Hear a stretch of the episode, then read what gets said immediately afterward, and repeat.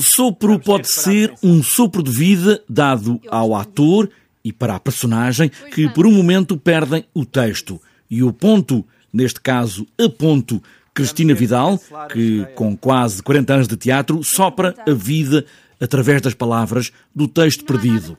Este foi o ponto de partida de Tiago Rodrigues. Quando a Cristina aceitou fazê-lo, aceitou também um, que a peça, uh, este sopro, que criámos em conjunto, esta magnífica equipa de atores, de técnicos, de, de artistas, uh, fosse uma, um, uma espécie de retrato ficcional inspirado na Cristina Vidal, inspirado nos bastidores dos muitos teatros que a Cristina conheceu e onde trabalhou e, e, e, talvez muito também nos bastidores do Teatro Nacional Dona Maria II.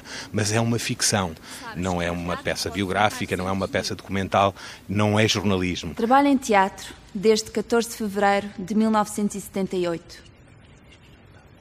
Mas esta é a primeira vez que estou em palco. Em cena, a ponto, à vista de todos, marca os personagens no palco e vai superando o texto. Agora que me podem ver pela primeira vez, certamente conseguem reparar como sou pálida. Uma homenagem a todos, os do teatro, os que estão à vista e os que têm a pele pálida e vestem de escuro por estarem sempre na sombra. Eu penso que isto é uma fantástica homenagem a todos os trabalhadores eh, de teatro, aqueles que trabalham em bastidores.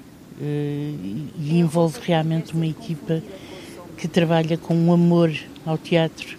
Ninguém imagina, porque trabalhar no teatro sem amor não acredito que seja possível. Em palco de cinco atores, num teatro fechado, em ruínas, onde as ervas crescem nas tábuas, cinco atores a ponto e muitos fantasmas das muitas palavras que ainda ressoam de peças antigas. Quero que estejas em palco e que sejas a protagonista do espetáculo. E eu respondi: Nem pensar. Um sopro de vida para os atores que fazem viver as personagens vem daquela pessoa, na escuridão, sempre atenta a amar o teatro.